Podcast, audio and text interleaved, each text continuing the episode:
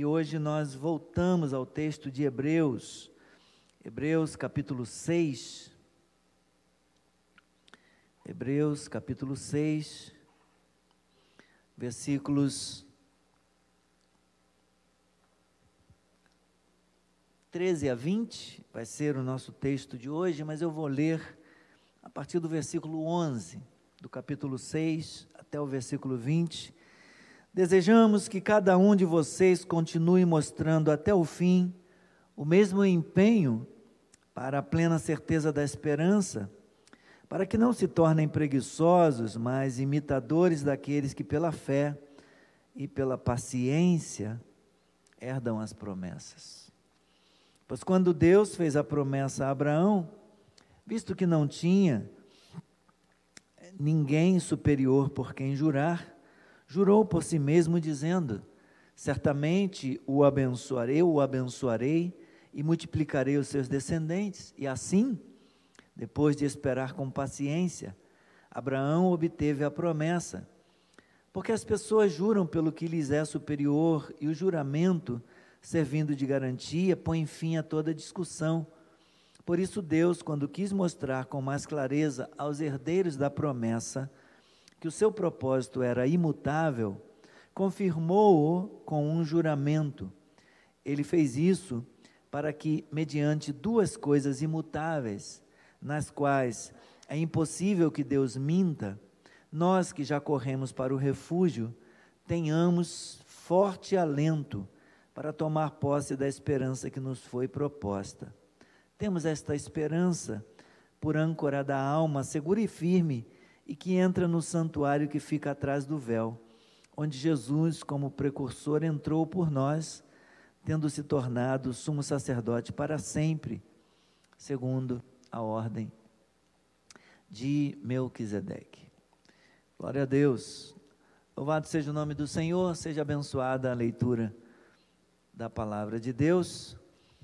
Ô Senhor, obrigado pelo texto que acabamos de ler, sobre o qual nós vamos agora construir, fundamentar, ó Deus, a nossa ministração.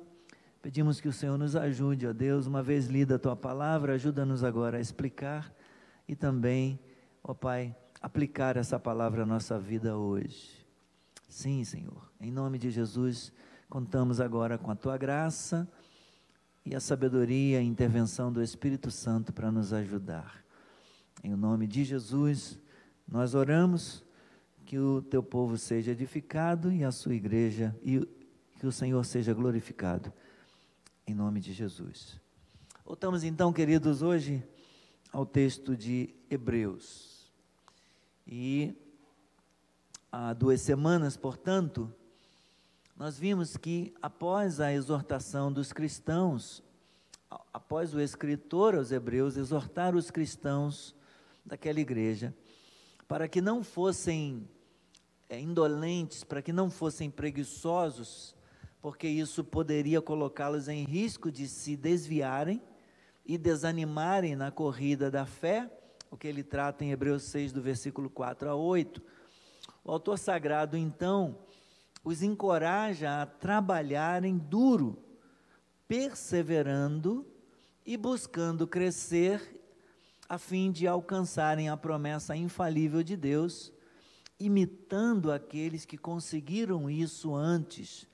É o que ele trata, o que ele aborda nos versículos 9 a 12.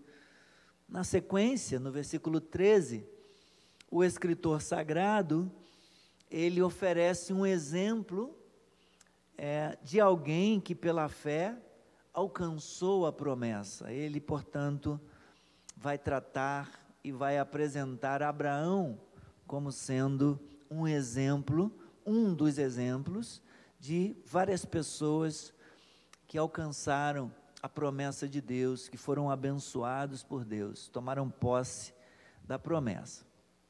Então, vamos pensar a respeito do nosso texto de hoje, porque a essa altura da discussão, pensamento do autor, ele se volta para Abraão, que já foi mencionado lá no início da epístola aos Hebreus, no capítulo 2, no versículo 16, quando ele vai dizer que Jesus, evidentemente, não socorre a anjos, mas socorre a descendência de Abraão.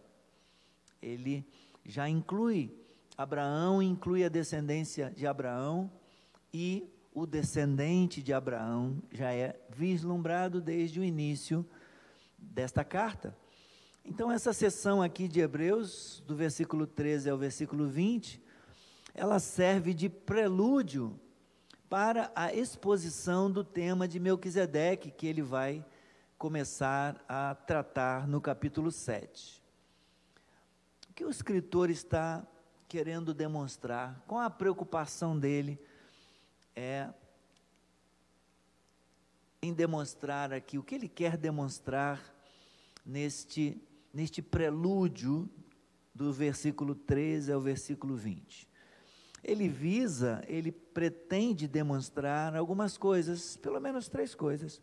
Ele quer demonstrar a solenidade das promessas de Deus, ele quer demonstrar também o caráter imutável do próprio Deus eterno e, em terceiro lugar, ele visa, ele está interessado em demonstrar a absoluta certeza da palavra de Deus, que é suficiente, líquida e certa.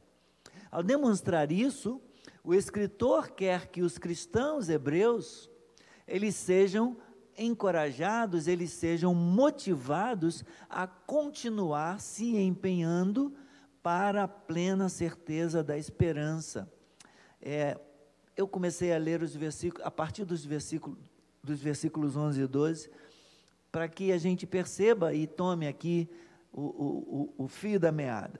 Ele começa no versículo 11 dizendo: Desejamos que cada um de vocês, cristãos hebreus, continue mostrando até o fim o mesmo empenho, continuem se empenhando continuem se dedicando. Para quê?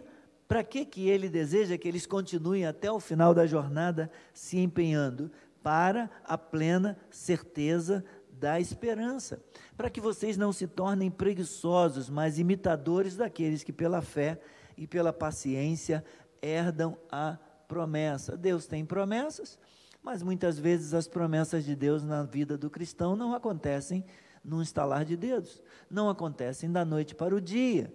É preciso perseverar, é preciso esperar, esperar com paciência, como aconteceu com Abraão. As promessas feitas por Deus a Abraão incluem aquelas encontradas em Gênesis, capítulo 12, 1 a 3, quando Deus chama Abraão e diz para ele: Sai da tua terra, da tua parentela, vai para um lugar que eu te mostrarei, de ti farei uma grande nação, abençoarei os que te abençoarem, amaldiçoarei os que te amaldiçoarem. É, se tu uma bênção.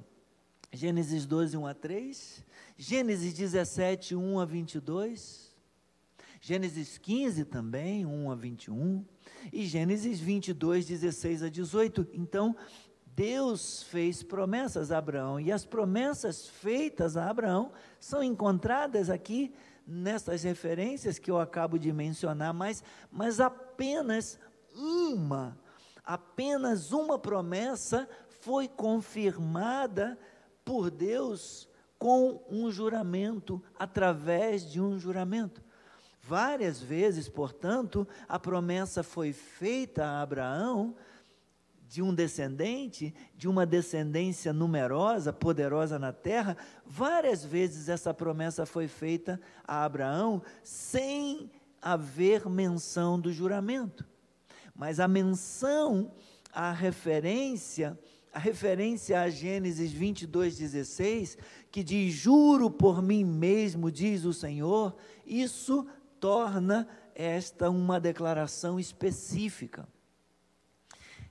Esta é claramente a base da declaração feita pelo escritor no versículo 13 de Hebreus, quando ele diz: Pois quando Deus fez a promessa a Abraão, visto que não tinha ninguém superior por quem jurar, jurou por si mesmo esta declaração específica. Ele está se referindo não a Gênesis 12, 1 a 3, nem a Gênesis 15, 1 a 21, nem tampouco a Gênesis 17, 1 a 22. Ele está se referindo a Gênesis, especificamente, Gênesis 22, 16 a 18, quando Deus jurou por si mesmo. O escritor elabora o tema, visto que Deus não tinha ninguém, não tendo ninguém superior por quem jurar, é o equivalente de dizer que sua própria palavra bastava.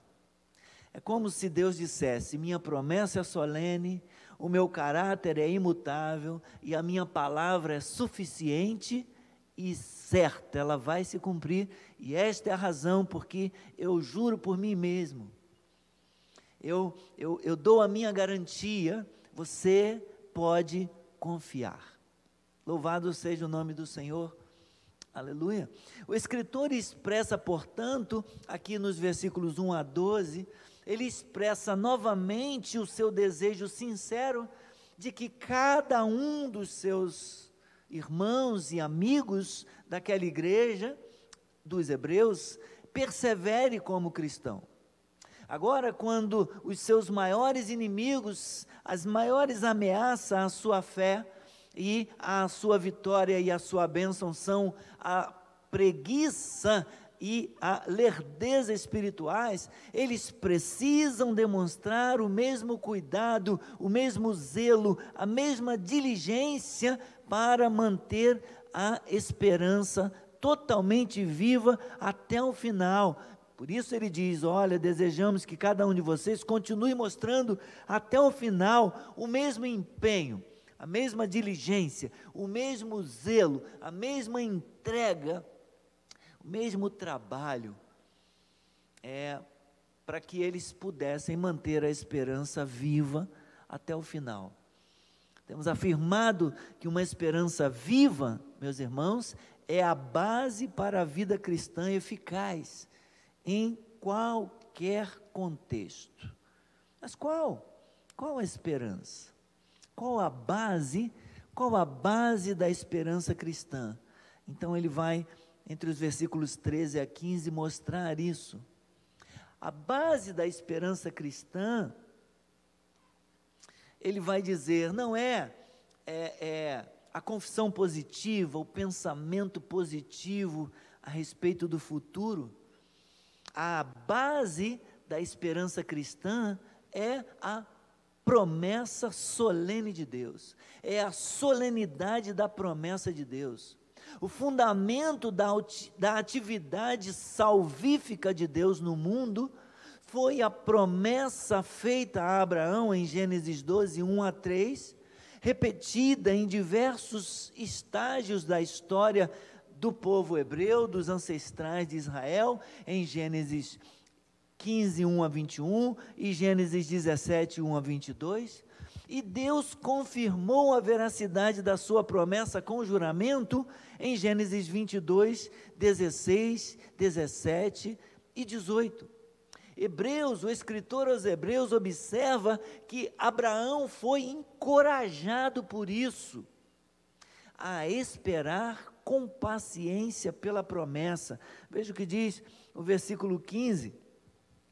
É, Deus disse: certamente no 14 eu o abençoarei e multiplicarei os seus descendentes.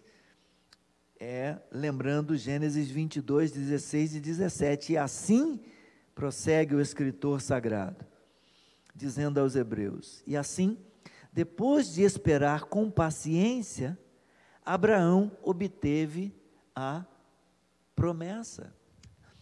Qual promessa? A promessa que Deus havia feito em Gênesis 12, de dar um descendente para ele, de ter, é, de dar para ele uma descendência numerosa na terra.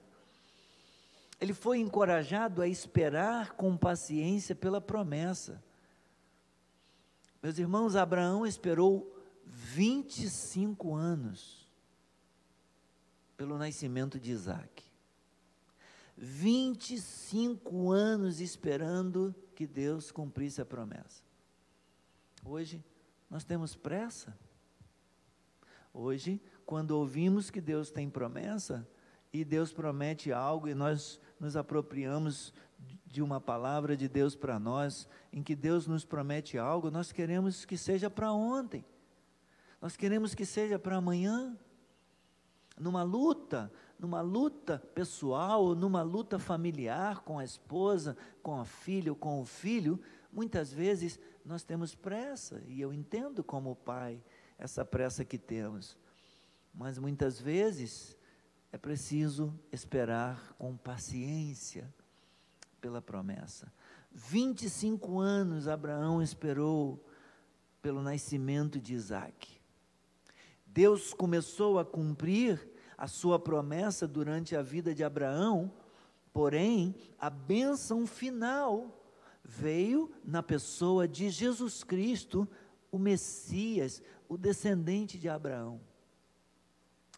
Quando, quando Deus fez a promessa a Abraão, com o juramento lá em Gênesis no capítulo 22 e no versículo 18, nós temos lá a inclusão, uma referência ao Messias, quando o Senhor diz, na sua descendência, dizendo para Abraão: na sua descendência serão benditas todas as nações da terra, porque você obedeceu a minha voz você obedeceu a minha voz. Ora, como todas as nações viriam a ser benditas, viriam a ser abençoadas através de Abraão, por causa da obediência dele, quando Deus pediu que ele sacrificasse Isaac e ele prontamente atendeu.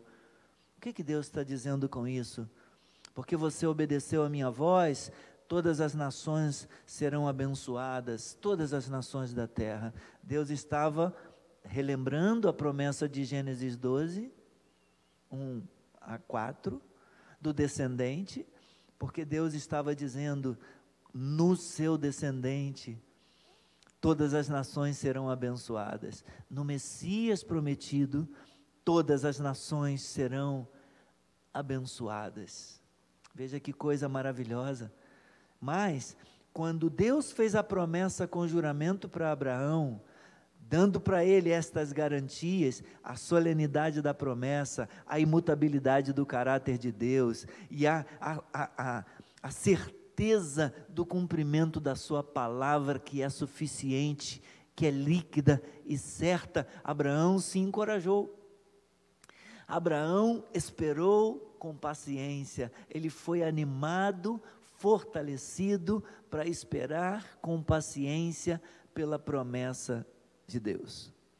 Então, nos versículos seguintes, 16 até o 20, nós teremos a explicação da parte do escritor sagrado do fato do juramento que é mencionado no versículo 13, de Deus ter jurado por si mesmo. Versículo 13 diz: pois quando Deus fez a promessa a Abraão, visto que não tinha ninguém superior por quem jurar, jurou por si mesmo, dizendo: Certamente eu o abençoarei e multiplicarei os seus descendentes. Opa! Então, assim, Abraão, depois de esperar com paciência 25 anos, ele obteve a promessa do descendente, do nascimento de Isaac. Do, 20, do 16 em diante, o escritor sagrado vai explicar é, com mais detalhes como é essa questão do juramento que Deus fez por si mesmo. Deus usou uma forma particular de discurso para mostrar mais firmemente aos herdeiros da promessa a imutabilidade do seu propósito o Deus imutável, cujo caráter é imutável, ele faz uma promessa que não vai mudar, essa promessa solene vai se cumprir. E Deus usou duas coisas imutáveis, diz o escritor, nas quais é impossível que Deus minta. Vamos lá, versículo 16: Porque as pessoas juram pelo que lhes é superior, e o juramento, servindo de garantia, põe fim a toda discussão por isso, Deus, quando quis mostrar com mais clareza aos herdeiros da promessa que o seu propósito era imutável, confirmou o propósito com um juramento, confirmou a promessa com um juramento. Ele fez isso, Deus fez isso, para que, mediante duas coisas imutáveis, nas quais é impossível que Deus minta, nós que já corremos para o refúgio, tenhamos forte alento para tomar posse da esperança que nos foi proposta. Então Deus usou duas coisas imutáveis, diz o escritor sagrado, nas quais é impossível que Deus minta. Que duas coisas? Sua promessa e o seu juramento. Deus fez a promessa e jurou por si mesmo que iria realizá-la, queria cumpri-la. Então, é, ele usou essas duas coisas, a promessa e o juramento, para dar melhor encorajamento ao seu povo, para que os herdeiros da promessa, os descendentes de Abraão e herdeiros da promessa, colocasse, depositasse a sua confiança em Deus.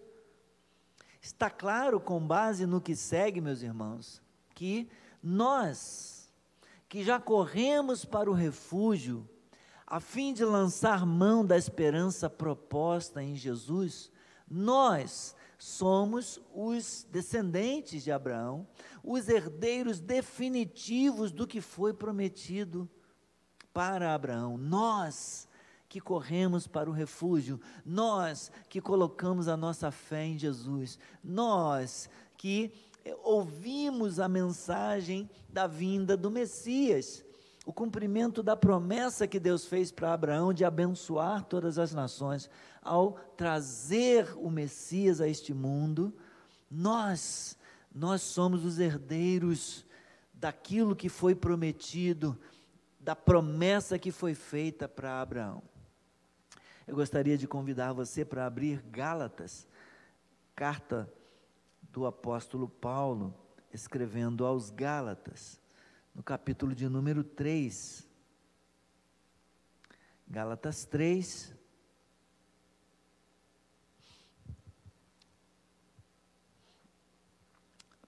A partir do versículo 26 até o 29. Paulo está falando a respeito da importância do papel da lei. É, como um aio da tutela da lei, ela funcionou com, como um tutor, como um, um aio, um pedagogo, é, até Cristo, para nos conduzir a Cristo. E vai chegar no versículo 26, a partir do 26 até o 29, e ele nos diz o seguinte: Pois todos vocês são filhos de Deus mediante a fé em Cristo Jesus. Todos vocês que colocaram a sua fé em Cristo Jesus tornaram-se filhos de Deus. Isso está de acordo com aquilo que nós que nós lemos em João, o, no capítulo 1 e no versículo 12. É veio para o que eram seus, versículo 11, mas os seus não os receberam e no 12, mas a todos quantos o receberam, deu-lhes o poder de serem feitos filhos de Deus. E ele arremata, a saber, aos que creem no seu nome. Todos vocês são filhos de Deus mediante a fé em Cristo Jesus. Aqueles que creem em Jesus, aqueles que confessam Jesus Cristo como Senhor, que se rendem ao senhorio de Cristo e passam a viver debaixo do governo dele, são filhos de Deus. Ele continua. Por quê? Porque todos vocês que foram batizados em Cristo, ele está prosseguindo na iniciação cristã, depois que colocam a fé em Jesus, depois que creem em Jesus, então o próximo passo é ser batizado. Porque todos vocês que foram batizados em Cristo, de Cristo se revestiram. Assim sendo, não pode haver judeu, nem grego, nem escravo, nem liberto, nem homem, nem mulher, porque todos vocês são um em Cristo Jesus. E se vocês são de Cristo, são também descendentes de Abraão e herdeiros segundo a promessa. Olha que coisa maravilhosa. Olha que coisa maravilhosa. Nós que cremos em Jesus Cristo somos filhos de Deus. Nós que somos que fomos batizados em Cristo, de Cristo nos revestimos e assim não não há nada que nos separe nem nacionalidade, nem condição social, escravo ou livre, judeu ou grego, nem gênero, homem ou mulher, todos nós somos um em Cristo Jesus. E se nós somos de Cristo, somos também descendente, aqueles que são de Cristo, o descendente de Abraão, nós também somos descendentes de Abraão e herdeiros herdeiros de Deus, herdeiros de Cristo, herdeiros da promessa que foi feita a Abraão, daquilo que foi prometido para Abraão. Louvado seja o nome do Senhor. E então, ele prossegue nos versículos 19 e 20 lá de Hebreus, voltemos, por favor. Hebreus 6, 19 e 20. Temos esta esperança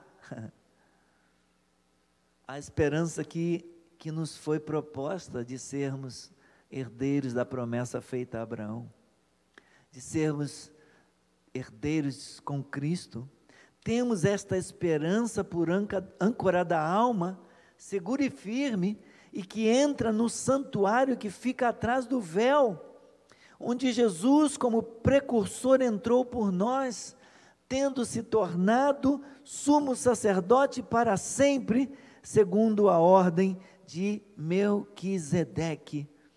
Esses versículos aqui, eles precisam ser lidos à luz dos versículos 20 a 22 de Hebreus, em que o escritor argumenta que Deus confirmou o sumo sacerdócio do Messias, conforme mencionado, descrito no Salmo 110, versículo 4, Deus confirmou o sumo sacerdócio do Messias, de Jesus, com um juramento semelhante àquele que foi usado em Gênesis 22, 16. O mesmo juramento Deus jurou também para confirmar o, o sumo sacerdócio de Cristo. Veja lá, capítulo 7, versículos 20 a 22.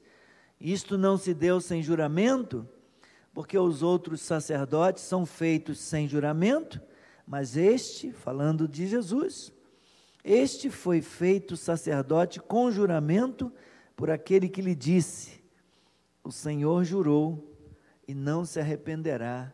Você é sacerdote para sempre. Ele está citando o Salmo 110 e o versículo 4. Tu és sacerdote para sempre, segundo a ordem de Melquisedeque.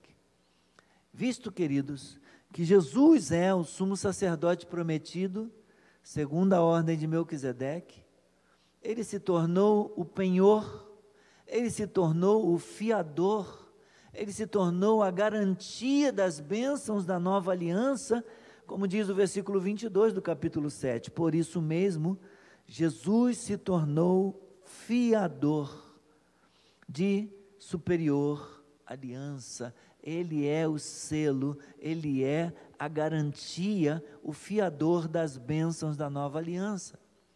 Aqueles que confiam em Jesus podem de fato, aqueles que colocam a sua fé em Jesus Cristo, eles podem de fato adentrar além do véu aonde Cristo foi adiante de nós, aonde ele foi por nós, onde ele entrou por nós.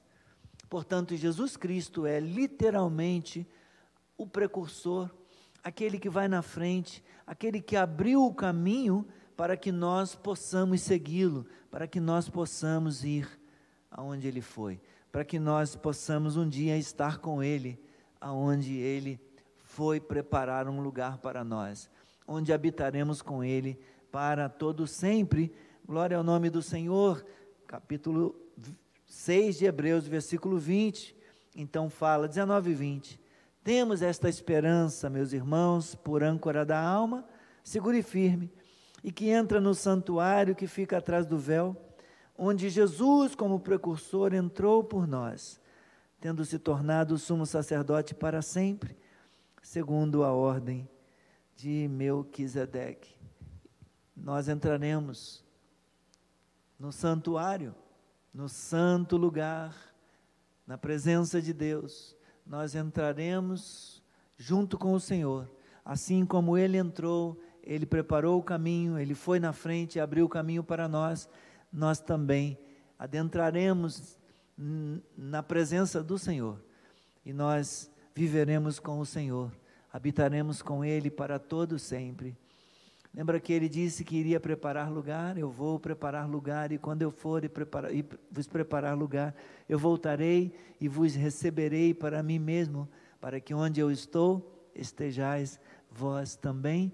Ele foi na frente, ele foi o primeiro, ele é o nosso cabeça, ele é o cabeça de uma nova raça de redimidos, dos escolhidos, daqueles que foram comprados pelo sangue, da nova sociedade Glória a Deus, formado por gente, por crente, cristãos de todas as nações, de todas as raças, de todas as tribos, línguas, povos. Ele é o primeiro, ele é o cabeça, ele é o precursor. Glória a Deus, como diz aí o versículo 20, onde Jesus, como precursor, entrou por nós e se tornou sumo sacerdote para sempre, segundo a, a, segundo a ordem de Melquisedeque se tornando fiador de uma superior aliança para nós. Graças a Deus, irmãos, graças a Deus por isso. Nosso destino não é o cemitério, não é o sepulcro, nosso destino é viver para sempre na gloriosa presença de Deus. Nós habitaremos com o Senhor para sempre. Nós podemos ir literalmente aonde Jesus foi. Nós podemos adentrar no santuário celestial que Deus preparou, onde Jesus entrou, nós entraremos juntamente com Ele. Nós entraremos no repouso, naquele repouso que resta para o povo de Deus, mencionado em Hebreus 4, no versículo 9. Nós viveremos com o Senhor na pátria superior. Nós somos cidadãos daqui, mas contemplamos uma pátria superior. Nós, nós, contemplamos a pátria celestial, os céus. Nós contemplamos esta linda pátria, esta outra pátria, a Jerusalém celestial, que nós aguardamos que está descendo ataviada, onde nós estaremos com Ele. 11:6, Hebreus 11:16, 12, 22 a 24, 13 e versículo 14. Essa tem sido a nossa esperança, a esperança final e definitiva para o povo de Deus, de todas as eras, de todas as gerações, de todas as épocas. Esse alvo, meus irmãos, tão esperado, foi conquistado, foi obtido e colocado a nosso alcance, ao nosso alcance, à nossa disposição pelo nosso Salvador. Jesus, como a nossa esperança, entrou no santuário celestial, no céu, e permanece lá, como âncora da alma, segura e firme, na qual a gente pode se firmar. Lembra do louvor que nós cantamos no início? Firme nas promessas do meu Salvador, cantarei louvores ao meu Criador. Vivo na dispensação do seu amor, firme nas promessas de Jesus, firmes, estamos firmados.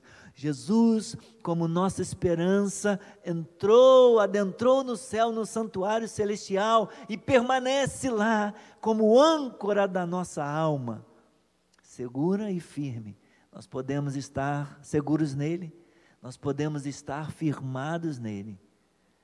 Jesus Cristo é a nossa esperança. Nossa segurança está nele. Nossa segurança está nele. Você pode pensar a respeito disso. Deus deu a sua palavra. Deus deu como, como testemunho o seu caráter para garantir que a sua palavra vai se cumprir, que a sua promessa vai se cumprir.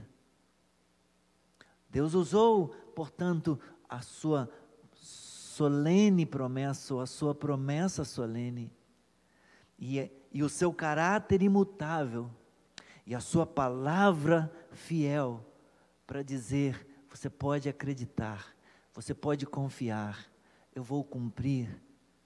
Eu sou aquele que vela pela palavra para cumprir. Deus cumpriu no passado. Deus cumpre no presente. Deus cumprirá sua promessa no futuro.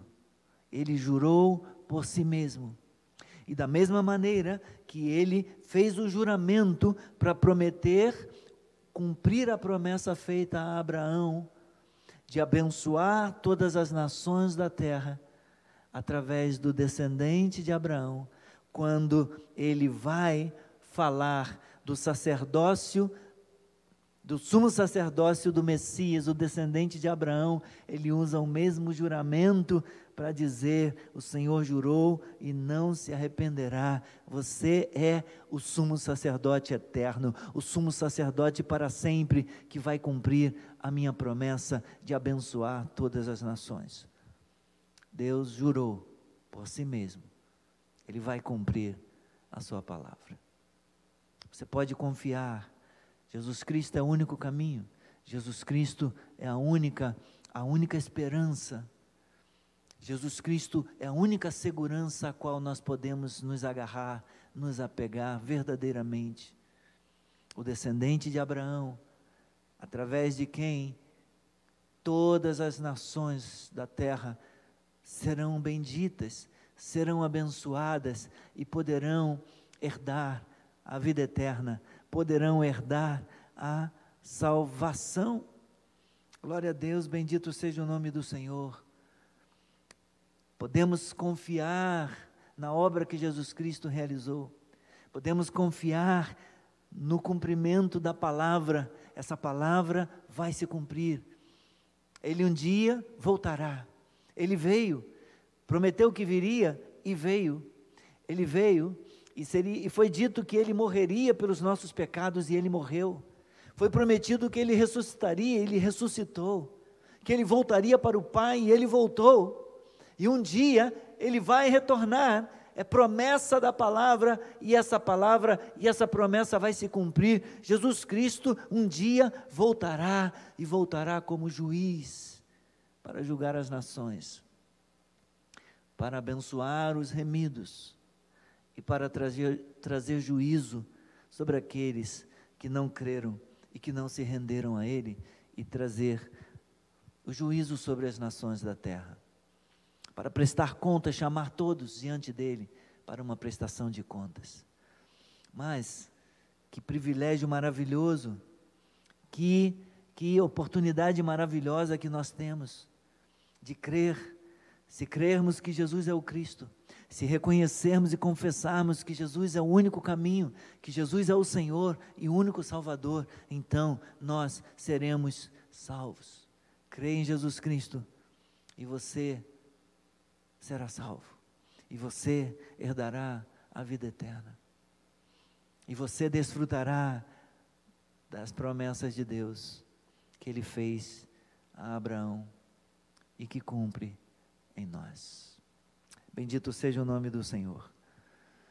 Eu quero convidar você para nós orarmos.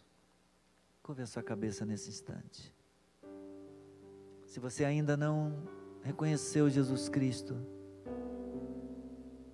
por que não fazê-lo? Você tem interesse na eternidade? Você tem interesse em viver eternamente? em viver para Deus, em viver eternamente com Deus. Então, reconheça Jesus como seu Senhor. Renda-se a Ele como o único Salvador pessoal. E receba o perdão dos seus pecados e a esperança da vida eterna. Oh, bendito seja o teu nome, Senhor. Obrigado por tua palavra. Obrigado, Senhor, por tua promessa. Obrigado, Senhor, por tornar clara para nós, oh Senhor, a esperança, a razão da nossa esperança. Obrigado, temos esta esperança por âncora da alma, segura e firme, que entra no santuário atrás do véu onde Jesus entrou como precursor por nós. Obrigado, muito obrigado. Abençoe, Senhor, este irmão, esta irmã, abençoe este amigo que ouve, Senhor, a tua palavra nesta noite. Fala ao coração e conduza-o agora a tomar uma decisão com base na palavra que ouviu. Só Jesus é a nossa esperança. Só mediante a nossa fé nele nós podemos nós podemos desfrutar a vida eterna. Muito obrigado por esta noite. Abençoe agora, Senhor, a cada um e a todos que nos acompanham, Senhor, por essa transmissão e abençoe também aqueles que vão acompanhar e assistir o vídeo outro dia, em outro momento, sejam tocados, edificados, confrontados e abençoados por Ti, em nome de Jesus. Amém.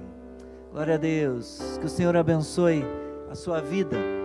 Obrigado, Samuel, pela ajuda, tocando aqui nos louvores desta noite. Obrigado, Gustavo, por nos ajudar na transmissão. Obrigado, Humberto, Aldir, Fabinho. Obrigado, Mano.